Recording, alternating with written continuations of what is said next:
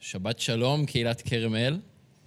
כן, פה אין הרבה אנשים, אבל אני יודע שעניתם לי בחזרה שבת שלום בבית. שמעתי את ההד עד לפה.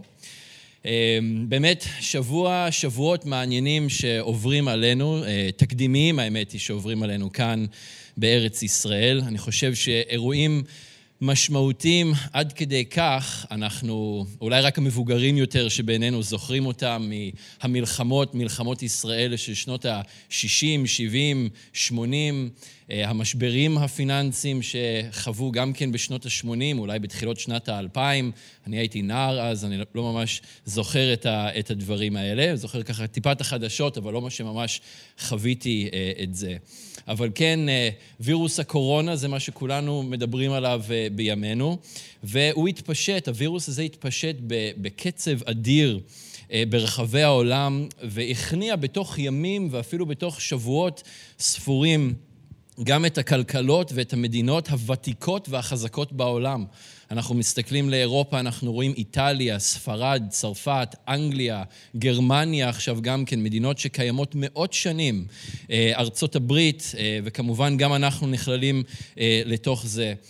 הווירוס הזה, המגפה הזו, ממש כבר מביאה את המדינות האלה לברכיים ומשתקת חלקים נרחבים של המשק, של הפעילות ושל החברה. אנחנו ראינו גם כן בשבועות האלה שהבורסות של העולם חוו ירידות מאוד חדות. בכל הסקטורים, בכל הענפים השונים, בכל ההשקעות, סוגי ההשקעות למיניהם, ובכל המדדים למיניהם. כולם חוץ ממדד אחד.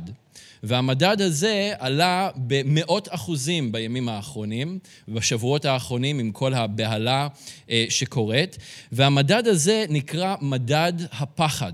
זה מדד אמיתי, זה מדד שמשתמשים בו כדי לאמוד את התנודתיות של השווקים. ככל שיש יותר תנודתיות, אז המדד הזה עולה, ותנודתיות בשווקים פיננסיים בעצם אומר שיש חוסר ודאות, לא יודעים מה הולך לקרות. אנשים אוהבים שהמים הם שקטים ושלבים, שהסירה מפליגה לה בהנאה ובשקט יחסי על פני המים, וברגע שמתחילים הגלים, ברגע שבשווקים הפיננסיים יש עליות מאוד חדות, או ירידות מאוד חדות, או עליות וירידות כל הזמן, זה יוצר חוסר שקט, ואז בעצם המדד הזה עולה בצורה, עולה או יורד בצורה בהתאם. ו, ובעצם יש שרואים בכלי הזה, במדד הזה, כלי שמסוגל להעיד על מידת הפחד בקרב משקיעים ברגע נתון, ומה שקורה בשווקים הפיננסיים זה בעצם איזשהו מראה לגבי מה שקורה בתוך החברה עצמה. אני לא יודע אם תוכלו לראות את זה, אבל הדפסתי כאן את מה שמדד הפחד עשה בשבועות האחרונים. ואתם יכולים לראות פה למטה את הגרף, שהוא היה, הוא היה מאוד יציב ונמוך. אתם רואים שהוא נמוך, ופתאום, ממש כשכל האירוע הזה התחיל לפני שבועיים, שלושה, זה קפץ, ובעצם זה מגיע לרמות C.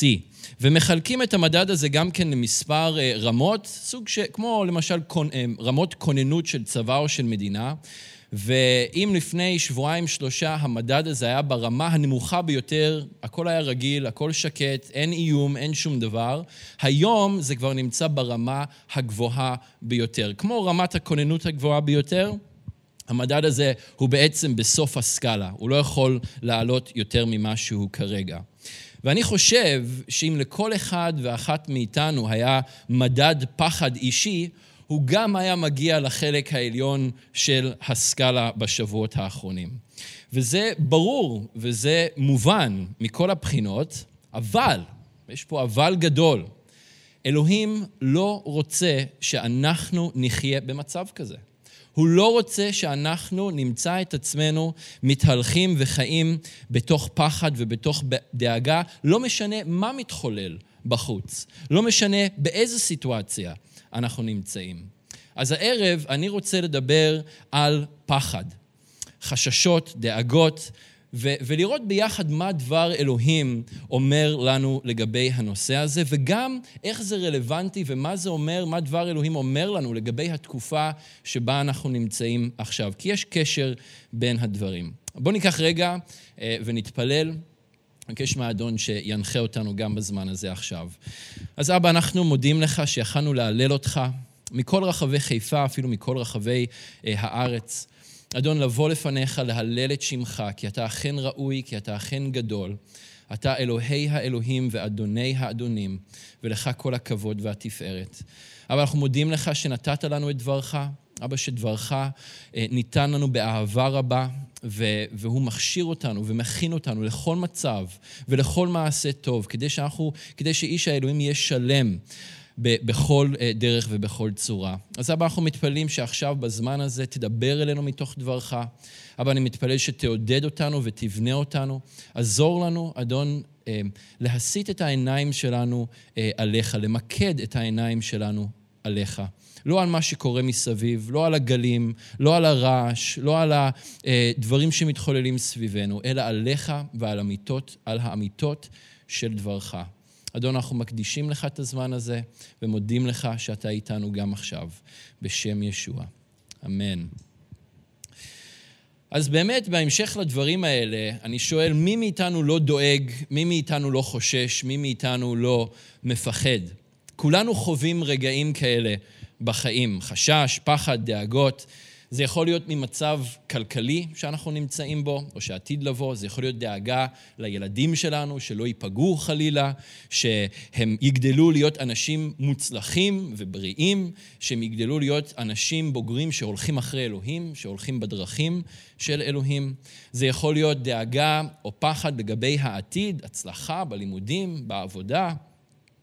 זה יכול להיות פחד או דאגה ממה שחושבים עליכם, אנשים אחרים, זה גם יכול להיות משהו. ויש אנשים שחווים פחד וחרדה בצורה יותר אינטנסיבית, כבר בתור איזושהי פוביה. אוקיי? אנחנו מכירים את זה, יש כל מיני פוביות, יש פוביה או פחד מחושך ומעכבישים ומגובה ומעמידה מול קהל, יש כל מיני פוביות, ואלה כבר מתבטאות בצורה יותר פיזית, ממש זה משתק אנשים ומונע מהם את היכולת לתפקד באופן רגיל ובאופן נורמלי. וכמובן שבתקופה הזו, אני חושב שאני יכול לומר כולנו, ללא יוצאים מן הכלל, מפחדים ודואגים. על מה שאנחנו רואים שקורה סביבנו, על הבריאות, שאנחנו לא נחלה, לגבי העתיד, אנחנו לא יודעים מה יהיה בהמשך, לגבי המצב הכלכלי, במיוחד אם הוציאו אתכם לחל"ת, או אם חלילה פוטרתם מהעבודה, או אם, אם, אם אתם עצמאיים, ואתם כרגע לא יכולים לתפקד בעבודה שלכם. ועוד הרבה פרטים שונים שמשתנים בינינו, בין אדם לאדם, על בסיס המצב שבו הוא נמצא בחיים האישיים שלו. יש כמה מילים שמבטאות את התחושה או המצב הזה בעברית של ימינו, דאגה, חשש, פחד, חרדה, פוביה, כבר הזכרתי. ובמקרא אנחנו נתקלים במילים כמו יהב, בתנ"ך, יהב, יהב שזה מצוקה או נטל, ירה, שזה פחד, ויש גם דאג, שזה דאגה או חשש. ובברית החדשה אנחנו מכירים שני מילים, פוגשים שני מילים עיקריות, והראשונה זה פובוס, שמפה אנחנו מקבלים את המילה פוביה, ממש פחד, שזה פחד הרבה יותר אינטנסיבי, ממש פחד שיכול לשתק אותנו, פחד שמתבטא ברעד ובצורה פיזיולוגית. ואז יש עוד מילה שהיא מרמנאו, והיא מדברת יותר על מצוקה פנימית, על, על חשש ופחד פנימיים, והמשמעות של המילה היא מעניינת, כי היא מדברת, היא, הכוונה שלה זה להיות... המשמעות שלה זה להיות חצוי, אוקיי? לא להיות שלם לגבי דבר או נושא מסוים. זה גם כן אומר לחשוב, לדאוג ולהגות על משהו כל הזמן באופן טורדני, משהו שמציק, משהו שלא עוזב אותנו, משהו שאנחנו כל הזמן חוששים ודואגים ממנו. ואחת הדרכים הכי נפוצות שדרכן האויב נכנס אל תוך חיינו, ומחבל בפעולה שאלוהים רוצה לעשות בנו, היא דרך פחד וחרדות וחששות ודאגות. וזה נכון במיוחד כשאנחנו חווים טלטלה בחיים. ואנחנו מבינים עד כמה החיים שלנו הם שבריריים, או עד כמה אלמנטים בתוך החיים שלנו הם שבריריים. ממש כמו שאנחנו חווים בשבועיים שלושה האחרונים, וכמו שיעקב גם כן אומר, בפרק ד' פסוק ארבע עשרה באיגרת שלו, ואינכם יודעים מה ילד יום, מה הם חייכם, הלא עד אתם, הנראה לרגע ואחר כך נעלם. זה מה שיעקב אומר. אינכם יודעים מה יוליד יום. לפני שלושה שבועות, החיים התנהלו בצורה כמעט רגילה לחלוטין. וירוס הקורונה היה איזשהו משהו רחוק אי שם בסין ובמזרח הרחוק, שם הם סוגרים את הבתי ספר, שם הם סוגרים את התנועה, מה זה קשור אלינו כאן בישראל? זה היה מאוד מאוד רחוק מאיתנו. ופתאום, ביום בהיר אחד, הווירוס הופיע כאן, על סף דלתנו. ומי היה חושב אז, לפני שלושה שבועות, שזה המצב שאנחנו נהיה בו היום? אף אחד לא היה מעלה את זה על הדעת בכלל. אף אחד לא היה מעלה את זה על הדעת. תוך ימים ואפילו שעות, הגבלות על טיסות, אלפי אנשים נדרשו להיכנס לבידוד ולהסגר, נכנסו הגבלות על התקהלויות, אם זוכרים, זה היה חמשת אלפים, ואז אלפיים, ואז אלף, וחמש מאות, ומאה, ועכשיו עשרה, וגם זה לא, אם לא חייבים, ממש תוך כמה ימים זה השתנה. לפני שתי שבתות, אנחנו עוד נפגשנו כאן בקהילה, אמנם עודדנו את הוותיקים לא להגיע בגלל ההנחיות שיצאו אז, אבל אנחנו עדיין נפגשנו כאן. ובשבוע לאחר מכן עוד קיינו את הקבוצות בית, ואת המפגשי תפילה, בהתכנסות ביחד באופן פיזי, אבל בשבוע האחרון, או בסוף אותו שבוע, כבר סגרו את בתי הספר, לחלוטין את כל מוסדות החינוך. ואז בשבת קודמת כבר העברנו את השידור, את הקהילה, את האספה, בשידור חי, כמו היום, כי הבנו שאנחנו לא נוכל להתכנס ביחד. והנה בשבוע הזה שחלף כבר צמצמו את מקומות העבודה ל-שלושים אחוז, או עם הגבלות נוספות, אסרו יציאות לפארקים, גנים לאומיים, חוף הים, סגרו מסעדות, בתי קפה. כל מערך הפנאי בעצם ביטלו לחלוטין כאן במדינה. ולמעשה נוצר מצב של סגר שבהתחלה היה בגדר המלצה, אבל כמו שיונתן אמר מקודם וכמו שכולנו אני חושב יודעים, היום זה כבר הנחיה שנאכפת על ידי הרשויות. והורו לנו לא לצאת מהבית שלא לצורך. כולנו בעצם מרותקים לבתים, ומלבד יציאות חיוניות לרכישת מזון, תרופות, מקרי חירום, יציאה לעבודה במסגרת מה שמותר, אנחנו נמצאים בבתים. ולמרות שזה לא נראה לנו ככה ביום-יום, החיים שלנו הם מאוד שבריריים. שוב, מי היה חושב שזה המצב שהגענו אליו, או שנגיע אליו בעוד כמה שבועות לפני שבועיים שלושה? אף אחד לא היה חושב, אבל הנה, אנחנו לא יודעים מה יוליד יום. אבל זה מה שהיום הוליד. וכשאנחנו מבינים את זה, כשאנחנו מבינים עד כמה החיים שלנו הם שברירים, עד כמה הכל ממש בשנייה יכול להשתנות, זה גורם לפחד, לחששות, לדאגות, להתחיל לבעבע בתוכנו. כשאנחנו פוחדים ודואגים, אנחנו מתמלאים בחשש לגבי משהו שעתיד לקרות, אבל אנחנו לא יודעים איך הוא יסתיים בדיוק, איך הוא יתפתח בדיוק, או משהו שלא יקרה, אבל אנחנו לא יודעים בדיוק איך הדבר הזה יתפתח. או לגבי משהו שקורה כרגע, ואין לנו פתרון בשבילו. וזה בעצם המצב שכולנו שרויים בו היום. אנחנו לא יודעים מה יתפתח עם מגפת הקורונה, אנחנו לא יודעים כמה זמן זה יימשך, אנחנו לא יודעים כמה זמן המשק יהיה במצב שהוא נמצא עם ההגבלות, אנחנו לא יודעים כמה זמן ניתקע בבית עם הילדים בניסיון למצוא להם פתרונות יצירתיים, אנחנו לא יודעים. אולי כרגע מקור ההכנסה שלכם נפגע, ואתם לא יודעים מה לעשות, בעיה שיש כרגע, אתם לא יודעים מה לעשות עם זה, אולי אתם בבידוד, ואתם חוששים שתהיו חולים ותצטרכו ללכת לאשפוז, הרבה דברים שאנחנו לא יודעים. וזה גורם לנו לחשוש, זה גורם לנו לפחד. אז למה אנחנו מפחדים ודואגים כל כך? האם אלוהים ברא אותנו ככה? האם נועדנו להיות מלאים בחששות, פחדים ודאגות? האם הפחד זה משהו שבא מאלוהים? מקור הדאגות, החששות והפחדים הם לא באלוהים. הם באויב נפשנו. והם הופיעו לראשונה כשהוא הכניס את החטא אל תוך העולם. המקום הראשון שבו מופיע המושג פחד בדרך כלשהי בכתובים, זה מיד אחרי שנכנס החטא לעולם. בבראשית, פרק ג' פסוק עשר. אדם אומר לאלוהים, עונה לו כשאלוהים קורא לו ומחפש אותו בתוך הגן. ואדם אומר, את קולך, אלוהים, שמעתי בגן ואירא, כי ערום אנוכי ואחווה. זו הפעם הראשונה שאדם פחד, אחרי שהחטא נכנס לתוך העולם. ולא מדובר פה על יראה טובה, אנחנו מכירים את המושג יראת אלוהים, יש יראה, יש פחד שהוא טוב, זה לא בדיוק פחד, זה משהו אחר, או, או סוג אחר של יראה. אבל לא על היראה הזו מדובר פה, כאן אדם פחד, הוא ידע שהוא עשה משהו לא בסדר, הוא ידע שהוא עירום, והוא הלך והוא התחבא, הוא התחבא בתוך השיחים, הוא התחבא מאלוהים, בגלל שהוא פחד ממנו. כאן זה נכנס אל תוך העולם בפעם הראשונה.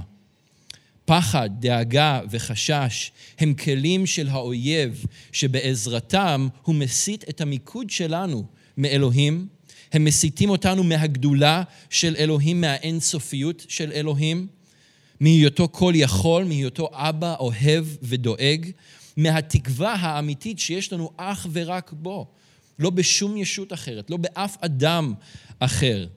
ובמקום זה, זה ממקד אותנו בכל דבר חוץ מאלוהים. משהו מדהים עם הפחד זה שבאופן מלאכותי, הפחד מצליח להקטין את אלוהים ולנפח ולהגדיל את הפחדים ואת החששות שלנו. אלוהים לא השתנה בגודל שלו, הוא לא השתנה באינסופיות שלו, הוא לא השתנה ביכולות האינסופיות שלו. אבל הפחד מקטין אותו באופן מלאכותי, במחשבות שלנו, בתפיסה שלנו אותו. והבעיות שלנו, שהן קטנות, הן, הן לא משמעותיות מבחינת אלוהים, לא, לא שלא אכפת לו מזה, אבל הוא כל יכול. פתאום הן גדלות ו, והופכות להיות מאוד מאוד גדולות. זה מרחיק אותנו ממנו, הפחד מרחיק אותנו ממנו, זה משכיח מאיתנו את האמת שלנו, והמציאות המופלאה של מי הוא אלוהים באמת. אז מה אלוהים אומר לנו בדברו לגבי פחד ולגבי מצבים אה, מאתגרים וקשים? אתם יכולים לפנות לשנייה לתימותאוס פרק א' פסוק שבע, בטח פסוקים שקראתם בימים האחרונים. שאול כותב כאן לתימותאוס ואומר, הן האלוהים לא נתן לנו רוח של פחד, אלוהים לא נתן לנו רוח של פחד, אלא רוח של גבורה ואהבה ויישוב הדעת. אני אגיד את זה עוד פעם. הן האלוהים לא נתן לנו רוח של פחד, אלא רוח של גבורה ואהבה ויישוב הדעת. וזה נכון. האמת הזו, המשפט הזה, המציאות הזאת, היא נכונה באופן אבסולוטי. גם כשיש מגפה שפוקדת את העולם ואת הארץ ואותנו, גם כשהעתיד מעורפל ולא ברור לנו, אלוהים כבר נתן לנו רוח אחרת. הוא כבר נתן לנו רוח של גבורה, של אהבה ושל יישוב הדעת. הוא לא נתן לנו רוח של פחד. הוא כבר נתן לנו את הרוח הזו. ומה זה הדברים שהוא אומר כאן בקצרה? הוא נתן לנו רוח של גבורה. אני מאוד אוהב את המילה הזו ביוונית, דינמוס. מכאן אנחנו מקבלים את המילה דינמית, כוח, עוצמה, פיצוץ, השפעה למרחקים. הוא רוצה, הוא נתן לנו רוח שאנחנו נוכל להיות דינמית בשבילו, אנחנו נוכל להיות גיבורים בשבילו, חזקים, בטוחים, אמיצים, כאלה שמתהלכים בגבורה שלו, בדינמוס שלו עבורנו. הוא נתן לנו רוח של אהבה, אהבת אגפה, לא אהבה אחרת. דיברנו בעבר על סוגי אהבה. כאן זה אהבת אגפה, אהבה מושלמת, אהבה שמתמקדת אך ורק על האחר, שלא דורשת שום דבר לעצמו, לעצמה. האהבה שאלוהים הוא אגפה, הוא אהבה. לא להסתגר, לא להתכנס ולהסתכל רק על עצמי, לא לדאוג רק לעצמי, להפך. לתת לנו רוח של אהבה, להסתכל ולדאוג לאחרים, להסתכל החוצה, להיות ישוע לאלה שסובבים אותנו. והוא נתן לנו את יישוב הדעת, רוח של יישוב הדעת. הכוונה כאן ביוונית זה ריסון עצמי, זה, זה מילה אחרת לריסון עצמי, זה היכולת להשתלט על המחשבות ולהיות במצב של שלום ושל שלוות תמידיים. הרי מה קורה לנו כשאנחנו מפחדים? אנחנו מגיעים לכל מיני מחוזות מאוד מאוד מאוד רחוקים, והדברים מתנפחים לנו וגדלים לנו, כמו שאמרתי מקודם, וכאן זה היכולת, הרוח שאלוהים נותן לנו, זה היכולת לרסן את המחשבות האלה, להחזיק אותם, ולהיות במצב של שלום ובמצב של שלווה. אפשר לפנות גם לרומים פרק ח' פסוק חמש עשרה.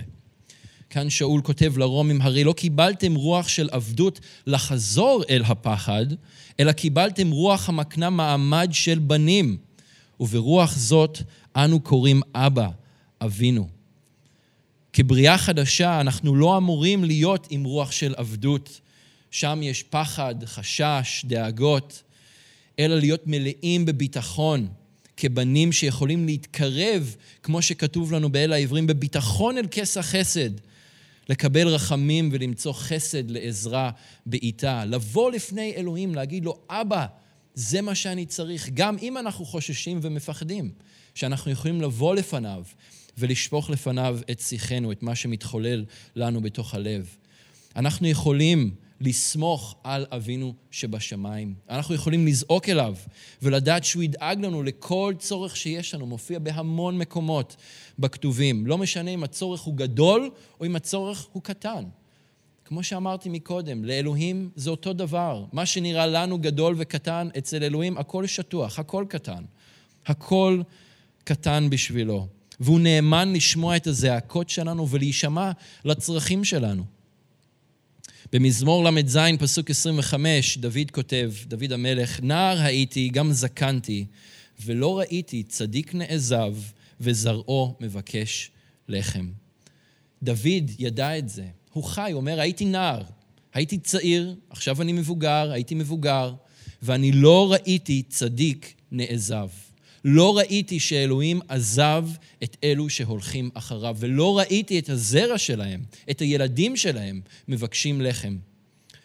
הוא לא יעזוב אותנו, הוא לא יפקיר אותנו, בשום פנים ואופן. בראשונה ליוחנן, פרק ד' פסוק שמונה עשרה, אין פחד באהבה. אדרבה, האהבה השלמה מגרשת את הפחד. הן הפחד כרוך בעונש, והמפחד איננו שלם באהבה. אנחנו יודעים שבני המשפחה שלנו אוהבים אותנו, ושהם יעשו הכל למעננו. לפחות ככה זה אמור להיות במשפחה אה, יחסית נורמטיבית. אנחנו לא מפחדים מבני המשפחה שלנו. ו- ואנחנו יודעים שהם אוהבים אותנו, ולמרות שהם בני אדם והם כן פוגעים בנו, ואנחנו פוגעים בהם, ואנחנו לפעמים אומרים דברים ועושים דברים שפוגעים, כי מה לעשות, כולנו בני אדם. אנחנו בגדול יודעים שהם אוהבים אותנו, ואם המשפחה מתנהלת ו- והיא כמו שצריך, באופן יחסי, אנחנו לא מפחדים מהם, כי אנחנו יודעים שהם דואגים לנו. אז אם ככה אנחנו חושבים לגבי המשפחה שלנו כאן בארץ, עד כמה האהבה של אלוהים כלפינו אמורה לגרש כל פחד, מגרשת כל פחד ומגרשת כל חשש. אבל אנחנו חייבים לדעת אותו, אנחנו חייבים להכיר אותו, אנחנו חייבים להתעמק איתו, לדעת את האהבה שלו, להכיר את דברו ואת הבטחותיו, כדי לעמוד על הדברים האלה. במזמור למ"ד חמש כתוב, דרשתי את אדוני וענני, ומכל מגורותיי הצילני. דרשתי את אדוני, דרשתי אותו, חיפשתי אותו, רדפתי אותו, חתרתי למגע איתו, רציתי יותר ממנו, דרשתי את אדוני ומה? וענני, והוא עונה לי. זאת תקשורת דו-כיוונית, אני דורש אותו, אני מתקרב אליו, והוא בתורו מתקרב גם כן אלינו, ככה הוא מבטיח. ומכל מגורותיי הצילני. מגורותיי, מגורות, זה, זה סוג של פחד. זו מילה נוספת לפחד, היא פחות נפוצה בכתובים, אבל זה מה שהוא אומר, מכל מגורותיי הצילני, הוא הציל אותי מכל הפחדים שלי. הוא לא השאיר אותי לבד. פסוק מעודד נוסף שקראתי אתמול במזמור למד א' עשרים ושתיים, אתם שמים לב, יש פה הרבה מזמורים מסדרת השלושים, אני ממליץ לכם לקרוא, יש הרבה חומר טוב שם. ברוך אדוני, כי הפליך חסדו לי בעיר מצור. ואפשר להבין את זה בשני כיוונים, שעיר מצור זאת עיר חזקה מצד אחד, מצד שני אפשר להעביר את זה, כשאנחנו נמצאים במצור, כשאנחנו נמצאים במקום לחוץ, כשאנחנו נלחצים מכל עבר, גם שם אלוהים הפליא את חסדו לי. זה בעצם איפה שאנחנו נמצאים היום. אנחנו בסוג של מצור, כל אחד בתוך הבית שלו, במצור ביתי, ויש מצור מבחינות נוספות גם כן, מהלחצים שיש. אלוהים מבטיח, הוא תמיד איתנו, והוא מראה לנו את החסד שלו גם בזמנים האלה. למה חשוב שנדע לעמוד על האמת הזו עכשיו? לגרש את הפחד, לדעת את מעמדנו כבנים ובנות של אלוהים, ולקבל את אהבתו, ולהתהלך בגבורה, אהבה וישוב הדעת. למה חשוב שאנחנו נהיה בהלך רוח הזה, של, של גבורה, אהבה וישוב דעת? בגלל מה שאנחנו חווים בימים האלה, אני חושב שזה רלוונטי להיום, אולי יותר מאי פעם. והקשר שזה לא רק לימינו, אלא גם למה שהימים האלה מעידים לנו על מה שעתיד לבוא. מגפת הקורונה מהווה עוד אירוע מרכזי שדרכו אלוהים מנער את העולם, עולם כולו. זה לא קרה רק בחבל ארץ אחת, רק בכמה מדינות מבודדות, זה בכל העולם. והמדינות שזה עוד לא הגיע אליהם, זה רק עניין של זמן עד שזה יגיע אליהם. אנחנו רואים את ההשפעות שיש לזה עד עכשיו, ורק הזמן יראה לנו מה, עד כמה זה עוד ישפיע בנוסף, עד כמה עוד נזק זה יעשה. וזה עוד אחד מהתופעות שנאמר לנו שנחווה אותם באחרית הימים. אנחנו חייבים להיות ערים לזה.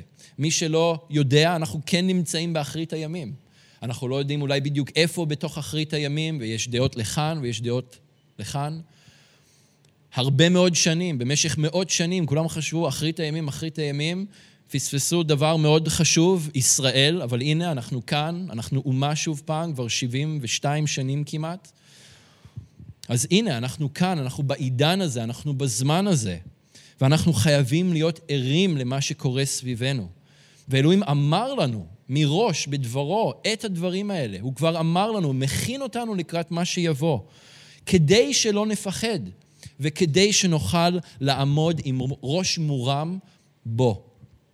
שני מראי מקום שמדברים על הימים האלה, אתם יכולים לפנות למרקוס פרק כ"ד, עשרים וארבע, ונקרא פסוקים שלוש עד שמונה, כשהתלמידים באים ושואלים ביחידות את ישוע, כשהוא עולה להר הזיתים, הם שואלים אותו, הגד נא לנו, מתי יהיה הדבר הזה, ומה הוא אות בואכה וקץ העולם?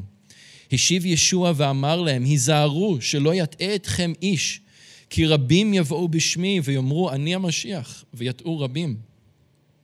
ואתם עתידים לשמוע מלחמות ושמועות מלחמה. שימו לב, אל תבהלו, כי צריך להיות הדבר הזה, ובכל זאת עוד לא בא הקץ. גוי יקום על גוי וממלכה על ממלכה, ויהיו רעב ורעידות אדמה במקומות רבים, אך כל אלה ראשית הצרות. התלמידים שואלים את ישוע, מה הסימן שאנחנו נדע שאתה עומד לבוא בשנית?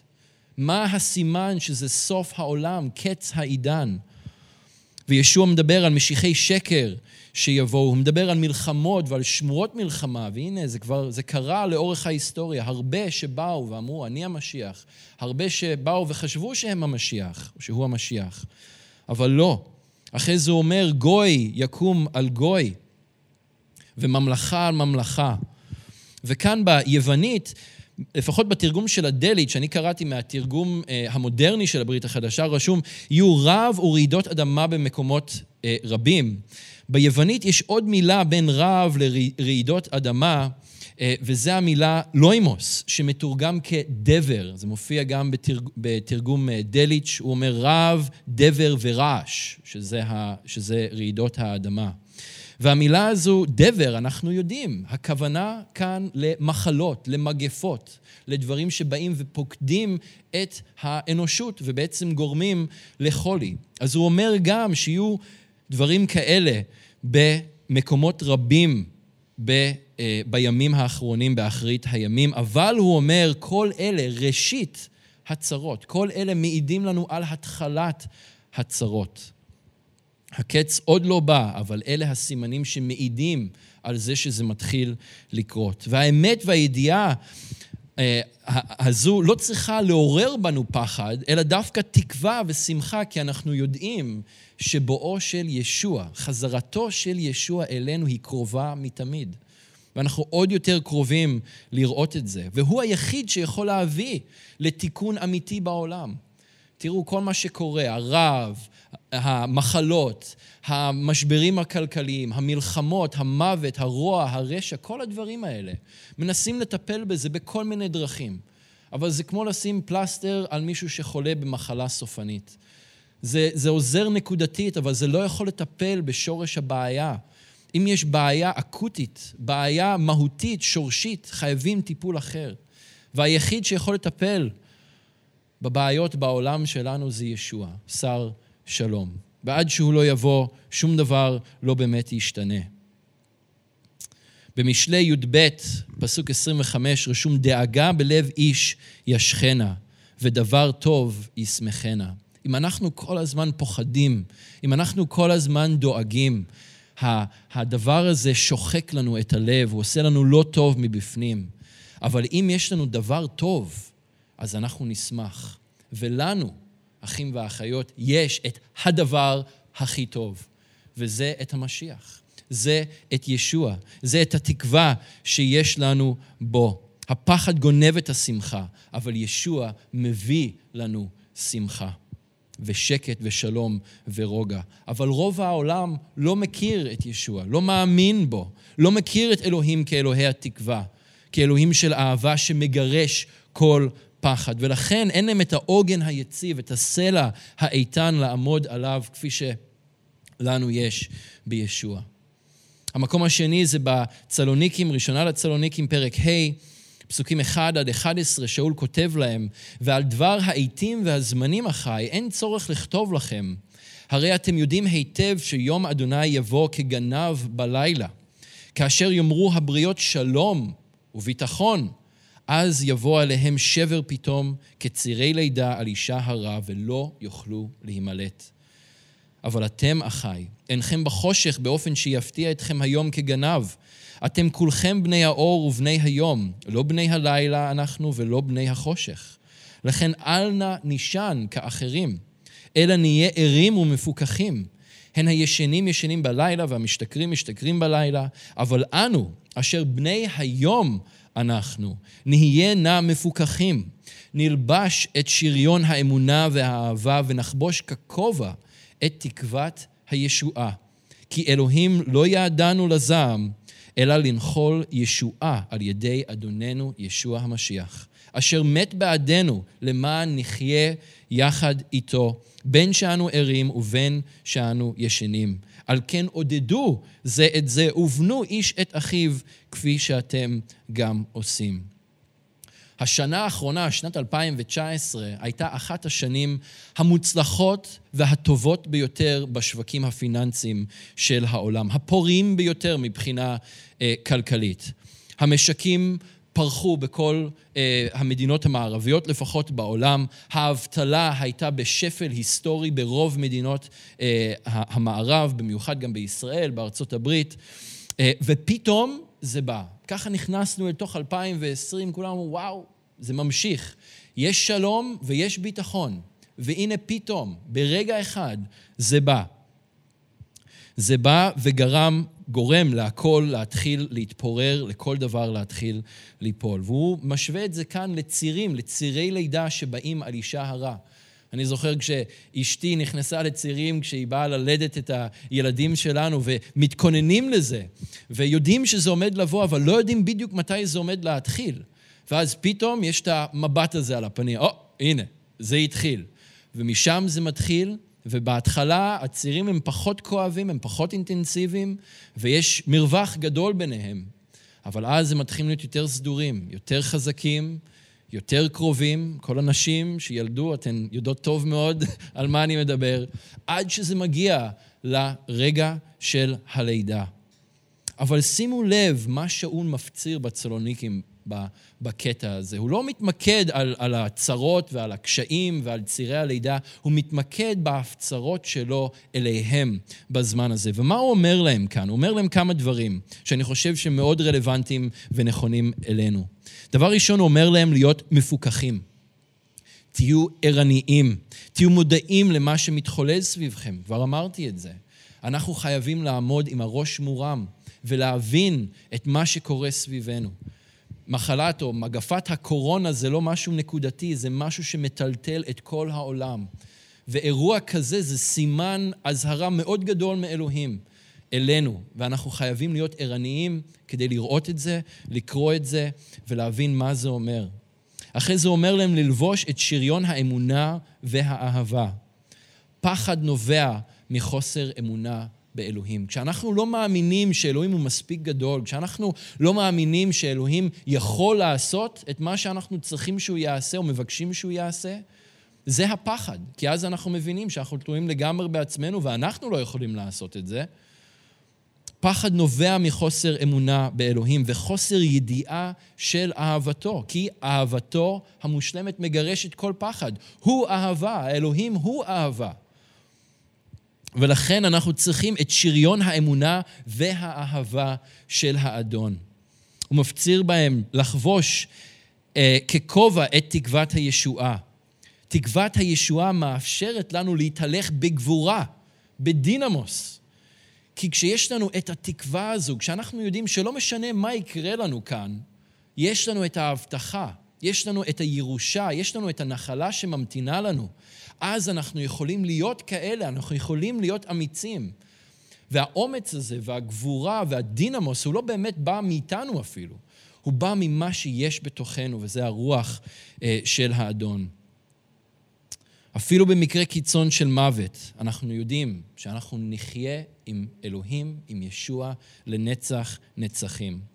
והדבר האחרון שהוא מעודד אותם כאן, מפציר בהם, זה לעודד אחד את השני ולבנות איש את רעהו. לא להסתגר בזמן כזה, לא להתכנס בפנים, אלא דווקא לעודד ולבנות אחרים. וזה מה שאנחנו מנסים לעודד אתכם בתור קהילה, אותנו, את כולנו בתור קהילה לעשות. לעודד אחד את השני.